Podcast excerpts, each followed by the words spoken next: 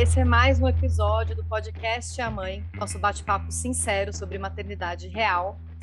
Hoje a minha convidada é a doutora Carolina Cursi, que é ginecologista e obstetra e especialista em reprodução humana, e a gente vai falar sobre gravidez tardia. Oi, Carolina, obrigada por participar aqui do podcast. Tudo bem, Juliana? Uma alegria estar aqui fazendo parte né, do seu podcast, de um Bom. assunto que eu sou suspeita, mas que eu amo muito falar. Que bom, e é um assunto muito importante, né? Porque as mulheres estão tendo filhos cada vez mais tarde. Segundo dados que eu peguei aqui do IBGE, entre 2000 e 2019, quer dizer, num período de quase 20 anos, o índice de mães com idade entre 30 e 39 anos passou de 26% para 39,1%, né? quase 40%. Aumentou muito. E com a pandemia do coronavírus, a gente tem pesquisas mostrando que mais mulheres estão adiando ainda mais a gestação, esperando esse período de crise na saúde passar para poderem ter seus filhos. É... Então, eu queria começar te perguntando se essa, essa, essa pesquisa corrobora o que você vê no seu consultório, né? Você tem recebido mais pacientes uh, gestantes com mais idade ao longo dos últimos anos? A idade média assim, das gestantes que você atende tem aumentado? Então vamos lá, né, Juliana? Eu trabalho com isso, né? Eu uhum. faço a parte de reprodução humana. Então eu passei por todas essas fases aí da questão da pandemia. Não sabemos como que o coronavírus age nos óvulos, nos, no, na questão de reprodução, na questão do esperma vamos adiar, e aí tem uhum. aquelas mulheres que já estavam com 38, 39, mas como que eu vou adiar? E eu tô com 40, e a minha qualidade dos óvulos. Então, na pandemia, o que a gente viu que muitas mulheres congelaram ou óvulos certo. ou embriões. Então, o aumento do congelamento, de preservação da fertilidade aumentou muito durante a pandemia. Tá? Ah, de mulheres que queriam esperar um pouco para ter filhos, né? Esperar a pandemia passar mas congelaram os óvulos para garantir aqueles óvulos de melhor qualidade para daqui a alguns anos, é isso? Isso, exatamente, né? Então a gente sabe que a gente passou por esse momento aí de congelamento, né? É, e uhum. agora realmente isso é as mulheres estão engravidando mais velhas, isso é fato, isso é uma tendência mundial, né? A uhum. gente foi para o mercado de trabalho, a gente foi para a conquista da carreira, doutorado, pós-doc, né? Eu sou uma mulher que tem óvulos congelados e vou uhum. engravidar bem depois dos 40, né? Então tá. eu tô nessa jornada, eu passei por isso, então eu congelei meus óvulos lá atrás e agora vou engravidar, mas dos meus óvulos de lá de trás. Então a minha chance, a minha porcentagem de sucesso é daquela época que eu congelei. Porque o que ah. manda pra gente na mulher é a idade do óvulo. Uhum. E com quantos anos você congelou? Congelei com 36. Tá. E você tá com quantos agora? Já passei dos 40. tá. Não precisa entrar em detalhes. Já passei bastantinho dos 40. Vamos deixar assim, né? Não vamos contar a idade. Então, ah. eu vou passar por todo esse processo, né? Então, isso é verdade. A gente tem pacientes gestantes de 47, de 48, né? Cada vez hoje, mais acima dos 40, né? Cada vez mais. E hoje se fala muito de óvulos doados para essas mulheres que não congelaram, mas que sim, têm o sonho da maternidade ainda, né? E esse sonho pode se realizar quando a gente abre o coração para receber óvulos doados, né? Certo. Então, sim, tem muitas mulheres engravidando com 47, 48. Eu fiz parte já de várias dessa idade. Uhum. Tá, legal. Olha, eu acho que assim, rende. Eu quero fazer depois um outro episódio só para falar de preservação da fertilidade, de congelamento de óvulos, porque acho que isso já renderia assim um episódio por si só, né? É. É, eu, eu, falei um pouquinho disso, quero só lembrar aos ouvintes que eu falei um pouquinho disso uh, num episódio que eu fiz sobre maternidade independente, que eu entrevistei a Bettina Bockles, que é uma mulher que escreveu um livro sobre a experiência dela de maternidade independente. Ela congelou os óvulos, depois fez é, tratamento para engravidar. Então, quem quiser voltar um pouquinho aí nos episódios anteriores para escutar a história dela, também recomendo. E, mas hoje, como a gente vai focar mais na, na questão da gravidez mesmo, eu queria te perguntar o que, que é considerado gravidez tardia, assim, a partir de qual idade? Tem uma então, idade? Então gravidez, então, gravidez tardia é um termo que a gente até não gosta de usar, que a gente tá. fala gestante idosa. É, esse né? termo é estranho, né?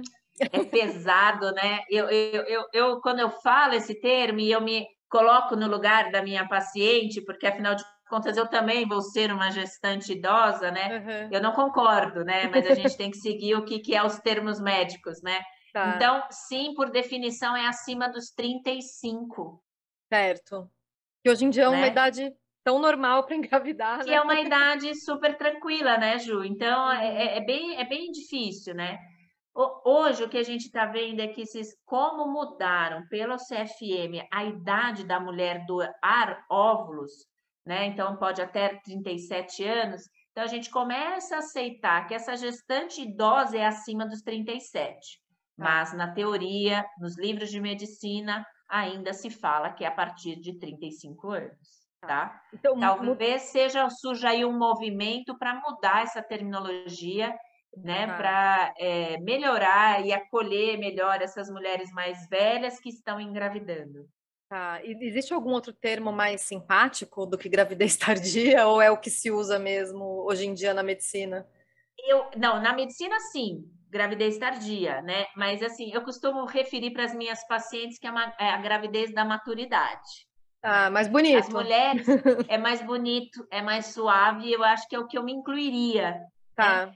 E as mulheres, quando elas estão nessa gestação da maturidade, gestante da maturidade, elas têm um olhar diferente para a gestação. Isso é assim, elas elas entendem os riscos, ela é uma dedicação maior, é aquela paciente que se eu falar eu preciso te afastar do serviço, ela aceita mais, porque ela entende o momento fisiológico que ela está vivendo. Uhum. Tá. Entendeu? Quando a gente está mais novinha, a gente acha que as coisas nunca acontecem conosco, uhum. né? Eu tenho um pouco mais de dificuldade, mas assim, na minha amostragem, né, das, das minhas pacientes do consultório, as gestantes da maturidade são as que ganham menos peso, elas têm um controle, porque elas sabem da importância de ter uma alimentação correta, né? elas vêm frequentes na consulta, elas fazem os exames exatamente na semana que eu pedi, né? Então elas são, é, elas, elas têm um, como que eu posso dizer, um olhar diferente, né? Ah, elas são mais disciplinadas. Essa... Poderíamos dizer que sim. E falando de, de riscos, quais são os principais riscos para uma gravidez madura, digamos assim? É, tem maior risco, por exemplo, de aborto espontâneo? Com certeza. Ainda mais se for de óvulos próprios, né? Tá. Quanto mais velha, quanto mais madura, a chance de vir uma má formação aumenta as chances de abortamento também aumentam. Tá no início da gestação, é preciso ter mais cuidado do que numa gestação de uma mulher mais jovem? Por exemplo, de ah, carregar peso ou fazer um exercício. Quais tem algum cuidado extra ou é igual? Não, gestação? na verdade, o que a gente precisa avaliar é o fator de risco dessa paciente. Né? Então, por exemplo, se é uma paciente que teve um sangramento, é claro que eu vou pedir cuidados redobrados, entendeu? Então, eu preciso avaliar os, os fatores de risco dessa paciente. Então, é uma paciente que trabalha, não sei, vamos supor, dirigindo moto. É claro que eu não vou querer que ela dirija moto nos três primeiros meses. Então, a gente vai avaliando os fatores de risco que ela vai apresentando. Se é uma paciente que já engravida com um IMC mais alto, com certeza eu vou pedir para ela ter cuidados redobrados no ganho de peso, né? Então, assim, a gente vai avaliando conforme o fator de risco. Então, se ela tem uma pressão alta, a gente já vai trocar os medicamentos para que ela já controle a pressão desde o início. Então, é muito mais avaliação de fatores de risco. Então, é muito individual, muito particular de cada mulher. Não tem, uma, não tem uma orientação assim geral para todas. Cada caso tem que ser avaliado individualmente. É, a gente fala, né, na medicina não existe receita de bolo, né? Certo. Então a gente precisa realmente individualizar. E quanto mais eu individualizo esse atendimento, mais sucesso eu consigo nessa gestação, né? Então a gente não trata como um tudão, receitão de bolo. Quanto mais eu individualizar o acolhimento, o tratamento, as vindas no, na obstetra, isso vai deixando uma chance de sucesso maior para essa gestação. Certo. E eu queria falar um pouquinho de. Você falou de risco de síndrome, né? De quanto mais velho o óvulo, maior o risco de desenvolvimento de alguma síndrome, né? É, quais são as principais, as mais comuns? E é preciso fazer exames para detectar se existe uma síndrome ou não? Ou depende de cada caso, isso vai ser avaliado? Como que funciona? Então, é assim, a gente sabe é, que as pacientes mais, mais maduras, né, têm o risco da gente ter síndromes, alterações cromossômicas, então, como a síndrome de, de Down, síndrome de Edward, síndrome de uhum. Patal, que são malformações, né? É, anencefalias, né? Então, assim, a gente sabe que tem síndromes que vão aparecer nas mulheres mais velhas, certo? Tem algumas síndromes que são incompatíveis com a vida, tem outras síndromes que não são incompatíveis com a vida, certo? Down é um exemplo delas, é. tá? Então, a gente tem que tomar muito cuidado para sair fazendo diagnóstico, para sair é, fazendo exames para eu investigar essa questão de síndrome, porque a gente sabe que aqui no Brasil não é autorizado o aborto. Uhum. Né? Então, o que, que a gente faz? No ultrassom do primeiro trimestre, a gente vai avaliar se tiver alguma alteração sugestiva nesse ultrassom, a gente pode fazer um exame de sangue, que é chamado de NIPT, e que vai diagnosticar as principais síndromes que a gente pode ter aí alterado durante o pré-natal de uma mulher mais velha, uhum. tá? Mas o organismo é tão perfeito que quando ela engravida de óvulos próprios, né, é, e mais velha, ela acaba entrando num abortamento. Na maioria dos casos? Na maioria dos casos. Se for uma síndrome incompatível com a vida, na grande maioria dos casos, é, essa paciente é, evolui para um abortamento. Uhum. Tá. Eu até queria falar de um outro episódio que a gente gravou, para quem tem interesse em conhecer histórias assim. Uh, há dois episódios atrás, eu conversei com a Andresa Duarte, quem acompanha o podcast conhece, que era uma das apresentadoras do podcast é, bem no, no início dele. E ela engravidou e no, mais para o final da gravidez descobriu que a filha tinha síndrome de Edwards. Então foi um caso talvez que entre na, na minoria aí das estatísticas, mas é, mas aí precisava ver essa questão do morfológico, né? claro. né? Como é, é como você foi? falou, é muito particular de cada gestação, né? Mas assim, só um, um parênteses aqui para quem quiser conhecer uma história uh, que, que, envolve. Eu tive né? uma síndrome de Edwards de uma paciente bem, bem nova. Uhum. É, também pode acontecer, foi, né? Também pode acontecer, né? Porque é uma questão cromossômica. Então, assim, eu tive uma paciente bem jovem, pouco tempo agora mesmo atrás, que teve síndrome de Edwards. Uhum. Então, mais uma vez. Assim, o bebezinho veio a falecer. Uhum, é, no caso da, dessa, da nossa amiga também, infelizmente. É, e você estava falando dos exames, então os exames que uma gestante mais madura vai fazer também não existe receita de bolo, vai depender do que o ultrassom mostrar, podem ser pedidos exames adicionais ou não, é isso? Sim, tá, não, não é porque ela é, engravidou numa idade mais avançada que necessariamente ela precisa fazer exames para investigar essas síndromes, não. Depende é de porque a gente vai acompanhando pelo morfológico, né? É, é claro que existem outros exames que a gente pode fazer, é, puncionar lá na barriguinha e pega o líquido e estuda, né? Então, assim, a gente tem, mas assim, a gente precisa individualizar cada caso. É, e esse né? tipo de exame é, é, mais invasivo, né? Muito mais invasivo, com risco de abortamento, inclusive. Então, o próprio exame pode causar, aumenta o risco de abortamento. Então, cada exame que você indica para paciente, você tem que estar ciente dos riscos, né? Porque a gente não pode falar na medicina que sempre vai dar certo e que sempre vai dar errado, né? Uhum. Então, a gente precisa individualizar o risco para pedir aquele exame. Tá. Ainda nessa linha da individualização, uh, por exemplo, você falar, ah, se eu tiver uma, uma paciente que trabalha com pilotando moto, vou falar para ela não fazer isso a gestante madura pode fazer exercícios, se ela já está acostumada a fazer, por exemplo, é saudável, é indicado. É, acho que agora está no momento, né? Todo mundo com essa dúvida aí de exercícios ou não, né? Qual que é a recomendação? Então é assim: se você já fazia exercícios físicos antes de gestar, uhum. você já tem um condicionamento muscular, cardio, pulmonar, certo?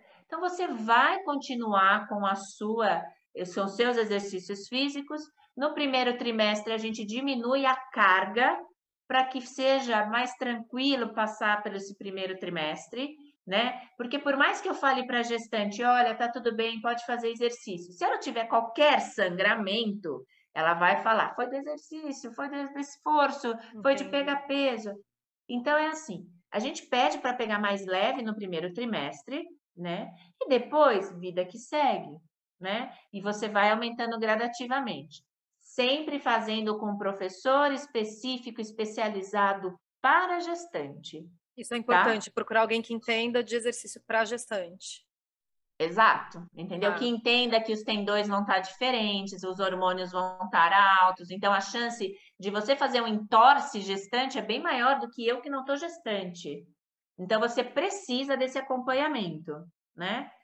E agora, se você não faz exercício físico e aí descobriu gestação, é excelente você fazer exercício físico. É excelente. Isso te ajuda a melhorar a parte do coração, a parte do pulmão, melhorar a circulação, mas não dá para sair falando, vai fazer crossfit, uhum, né? Claro. Então a gente vai introduzindo as atividades da gestante step by step, um mês uhum. devagarzinho, entra no yoga, entra no pilates, entra numa musculação, começa a fazer é, caminhada, mas sim, toda gestante deve fazer exercício físico. Claro que se ela tiver uma placenta prévia, um sangramento, é, retardo de crescimento, ela não vai fazer. Né? Ah. Então a gente avalia o risco e libera a paciente para fazer exercício. Tá, então mesmo uma mulher que era sedentária, estava sedentária antes de engravidar, engravidou, ela pode fazer exercício, mas né, dessa maneira com bem ressalvas. gradual e com ressalvas. Tá. Isso, isso. Você falou também de controlar o peso, né, de avaliar o IMC. Numa gestação madura, né, na maturidade, é mais importante ainda controlar o ganho de peso do que numa gestante mais jovem? Com certeza, né? Por conta da questão da taxa do metabolismo, né? Então, assim, a gente precisa entender que eu preciso gestar saudável. Tá. E eu tenho que entender que tudo aquilo que eu comer durante o pré-natal vai chegar no meu bebezinho. Eu vou mexer na questão metabólica desse bebê. Então, se eu me alimentar errado, comer só coisas erradas, eu estou fazendo uma programação metabólica fetal muito ruim, né? Eu vou estar tá deixando esse bebê muito mais propenso de ter diabetes e hipertensão quando ele crescer, né? Então, Meu hoje, Deus, acho que eu comi tão sabe... errado na gravidez. Pois é. Já foi, né? É. Tá, não foi tão gente... errado, mas eu comia bastante doce. Por isso que a gente fala da teoria dos 1.100 dias, né? Que é Sim. é durante a gestação e o primeiro e o segundo ano do bebê. Uhum. Porque esses mil, mil dias são muito importantes para o desenvolvimento para o resto da vida, né? Exatamente. É, é agora, nesse 1.100 dias, que você corrige erros metabólicos que vão te gerar lá na frente um bebezinho, um adulto diabético e hipertenso. Hum. Em questão de hábitos alimentares é, da criança, influi no que o que a mãe consumiu durante a gestação? Ou isso é mais uma questão do hábito da família, depois que a criança nasceu, o que, que você introduz na alimentação dela? Ou isso não é, é comprovado cientificamente ou não é? Então, tem alguns estudos da parte da nutrologia, que as, até as, as nutricionistas também falam que sim, tá? Que aquilo que você ingere realmente dificulta o paladar do bebezinho. E principalmente na amamentação. Ah, tá. Mais na amamentação do que na gestação? É isso, mais na amamentação ah. do que na gestação. Interessante. É, eu gosto bastante desse assunto. Estou me preparando para isso, né? Então estou lendo tudo. Agora, eu tenho uma dúvida que é a seguinte. Quando a gente fala em uma gestação na maturidade, né, de mulheres mais velhas, supondo que uma mulher que vai engravidar é, já tenha entrado na menopausa ou esteja no climatério, está naquele período de transição para menopausa, vamos supor que ela congelou os óvulos ou que ela vai usar óvulos doados. O fato dela estar na menopausa ou já ter entrado no processo de menopausa atrapalha eh, a gestação ou a concepção, o sucesso dessa gravidez ou uma As coisa dificuldades as dificuldades vão ser da parte metabólica e o risco da gente ter pressão alta. Ah, tá. Porque na menopausa o metabolismo fica mais lento, é isso? A questão é assim: na menopausa, a gente tem que tomar cuidado com a questão da resistência insulínica, como é que ela tá, essa questão da pressão alta. A gente entende que as arteríolas já não são tão novinhas do que uma mulher mais jovem. O que são né? arteríolas? Então, artérias? São as veias, as artérias. As veias em geral. É, artérias em geral. Vamos tá. explicar tá. assim, de uma maneira lúdica, né? Tá. Então, a gente tem essa maior resistência dos vasos, né? A gente pode ter um envelhecimento placentário mais antecipado, entendeu? E tanto é que mulheres acima de 51 anos que desejam gestar, elas fazem termo, elas deixam isso tudo por escrito, porque a taxa de mortalidade no parto é maior. Então, ela está ah. querendo engravidar? Ok, ela vai passar com endócrino, ela vai passar com um clínico, ela vai passar com um cardio e ela vai ter um obstetra de alto risco que vai acompanhar o pré-natal e o parto. Ela não pode fazer o que está acontecendo bastante nos dias de hoje, que é fazer o pré-natal com um e ganha o parto com o plantão. Hum, tá. Tem que ser o mesmo médico acompanhar todo o processo, né? Exato, entendeu? E isso fica escrito é, fica é por escrito. Uhum. E por que, tá? que as tá? mulheres então, estão, estão procurando mais esse, esse modelo? É para ter mais chance de ter parto normal ou não? Eu acho que é mais financeiro, Ju, porque a gente vê que na maioria dos casos acaba virando uma cesárea e a gente vê a insatisfação quando elas estão fazendo o parto nesse, nesse esquema. Você diz financeiro é, porque de repente ela não pode pagar o parto desse médico que acompanhou a gestação e aí ela vai num hospital do plano de saúde. Entendi. Não, porque, porque, eu já ouvi mulheres é, falando assim que preferiam é, ter com o médico de plantão, porque aí a chance de ter um parto natural, é, normal, seria maior, porque. É, se você é, pesquisar até no Reclame Aqui, uhum. se você pesquisar no Reclame Aqui, você vai ver que isso não procede. É. Que a maioria acaba indo para cesárea no, no, nos plantões. Exato. Entendi. Então, pode... a, a, ideia é um pouco, é um pouco ao contrário do que eh, você está pensando, mas é uhum. exatamente o contrário. É porque eu já né? ouvi isso assim de mulheres falando que tinham medo de serem pressionadas pelos seus médicos para agendarem uma cesárea.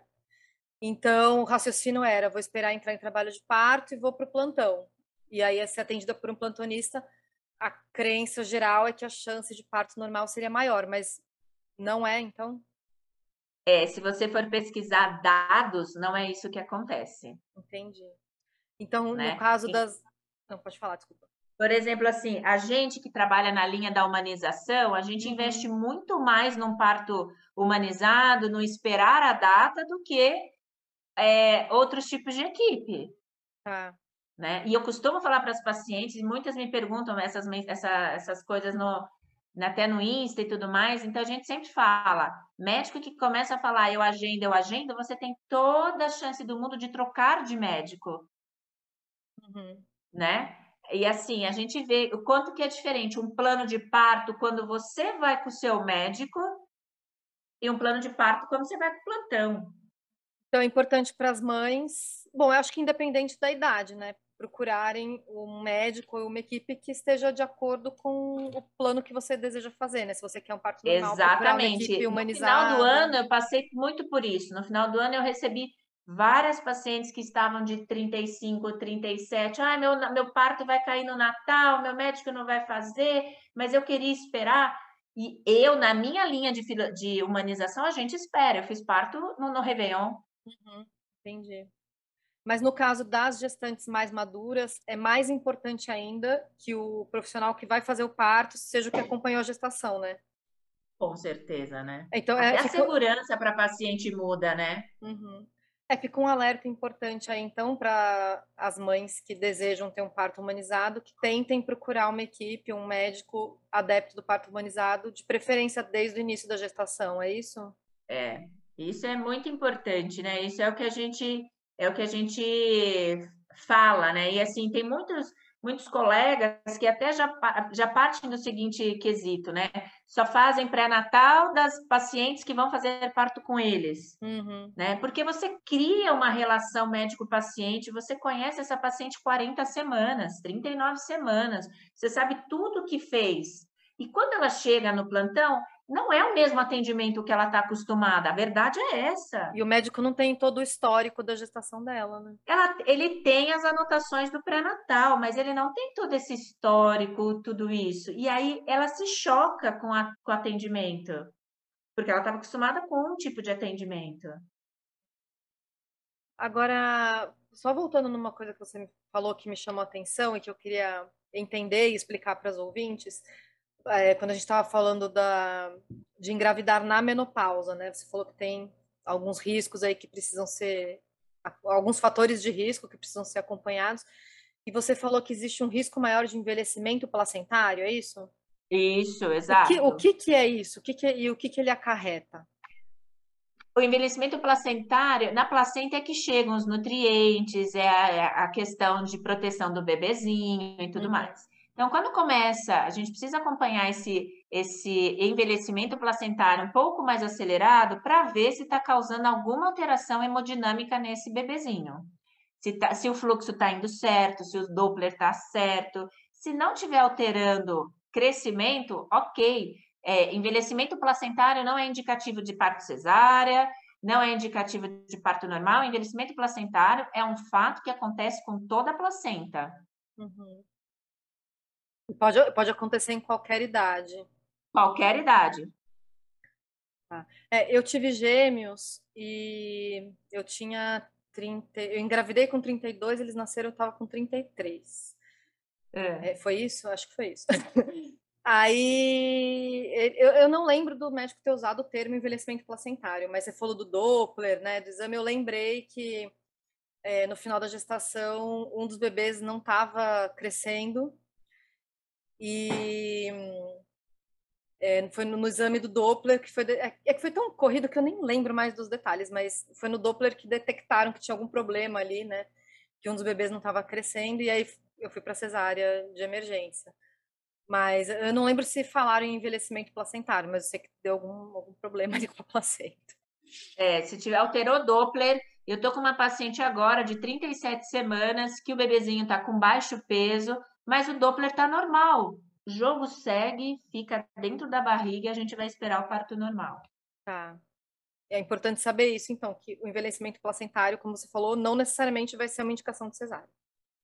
Exato. Eu já recebi várias pacientes que chegavam aqui e falavam: não, mas a minha placenta estava velha, grau 3, por isso que eu tive que fazer cesárea. Mito. Isso não uhum. existe. Isso não existe. Tá. Bom, então, nas mulheres que estão na menopausa, então o acompanhamento tem que ser mais cuidadoso ainda, né? E já que a gente falou de parto, queria te perguntar: dá para fazer um parto normal numa mulher mais madura, numa gestante mais madura, acima de 40 anos, com 50 anos? É possível? Claro que dá. Eu quero um parto normal. Legal. Eu, claro que dá. Tem que ver condições.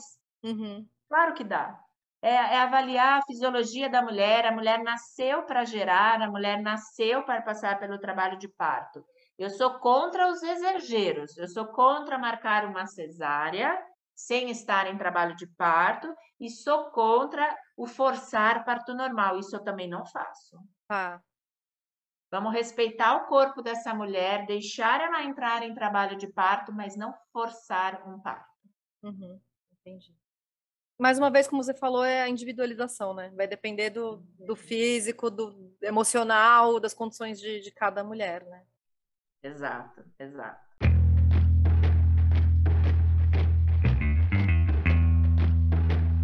E agora vamos fazer um bloco de perguntas sobre gravidez tardia que as nossas ouvintes enviaram lá pelo Instagram. Aliás, se você ainda não segue a gente no Instagram, vai lá no arroba podcast mãe. Segue a gente.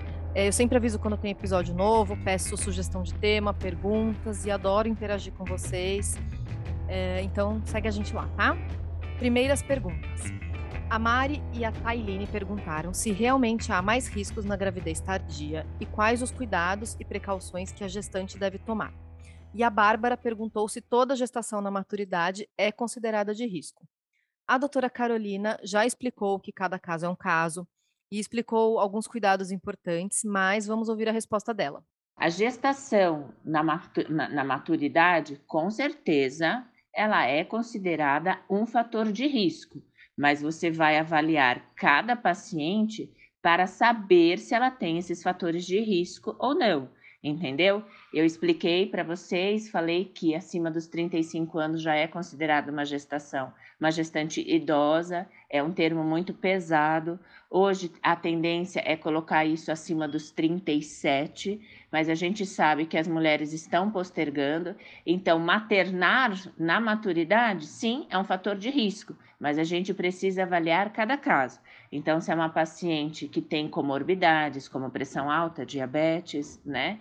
Se ela tem obesidade, se ela é pós-bariátrica. Então, tem vários fatores de riscos para a gente avaliar, tá? Mas eu estar gestante na maturidade já é considerado, sim, um fator que a gente precisa avaliar.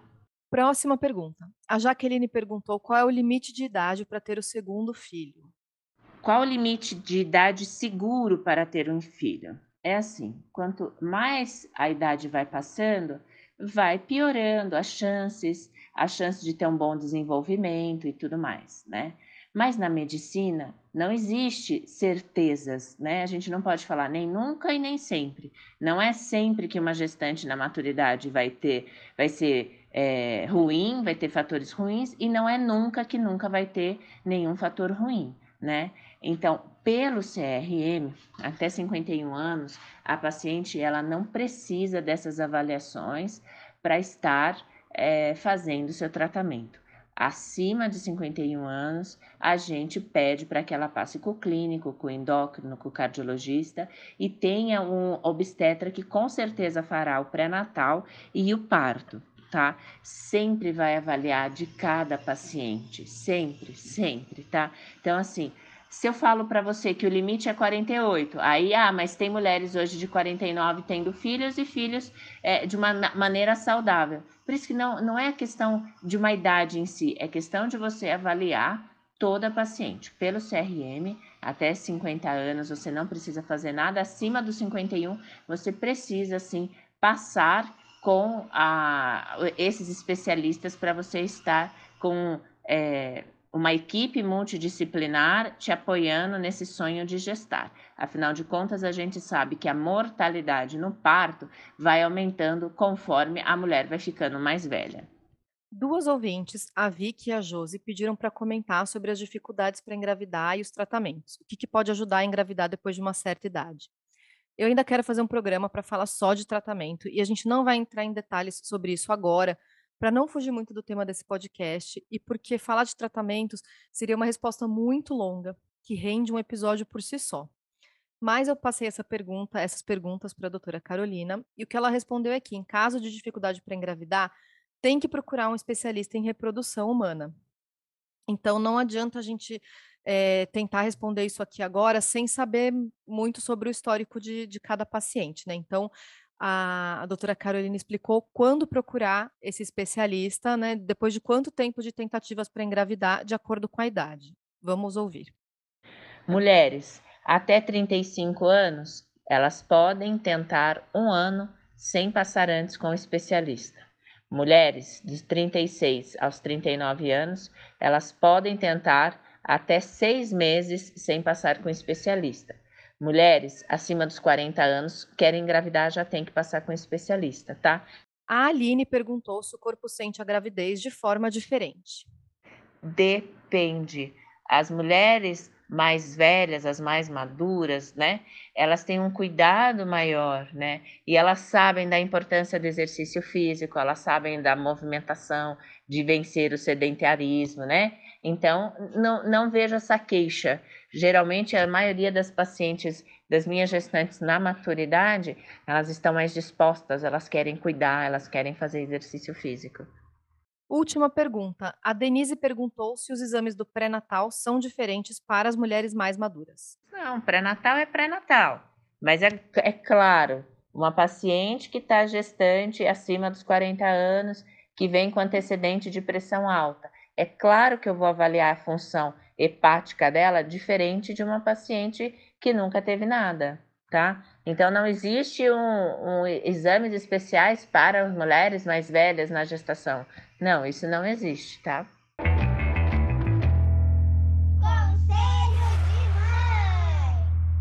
Bom, para a gente finalizar nosso programa, então, a gente tem o bloco Conselho de Mãe, em que eu sempre pergunto para a convidada se ela tem alguma dica, pode ser qualquer coisa. É uma série, um livro, um filme, uma palestra, um vídeo no YouTube, um TED Talk, ou alguma coisa que ela uhum. pode fazer para facilitar a vida dela. Carolina, você tem alguma dica para nossos ouvintes? É, a orientação que eu passo é faça curso de gestante online para você receber informações Pegue cursos de gestantes onde você vê profissionais falando, tirando as dúvidas. Eu acho que isso é muito bacana. E nunca desista de ter um parto humanizado, um parto com muito acolhimento. Nem que seja com 39 semanas, você está se sentindo insegura, você acha que não vai conseguir, troque de médico. Procure um médico que entenda o seu plano de parto. Isso é muito importante, porque a gestante precisa confiar no médico, né?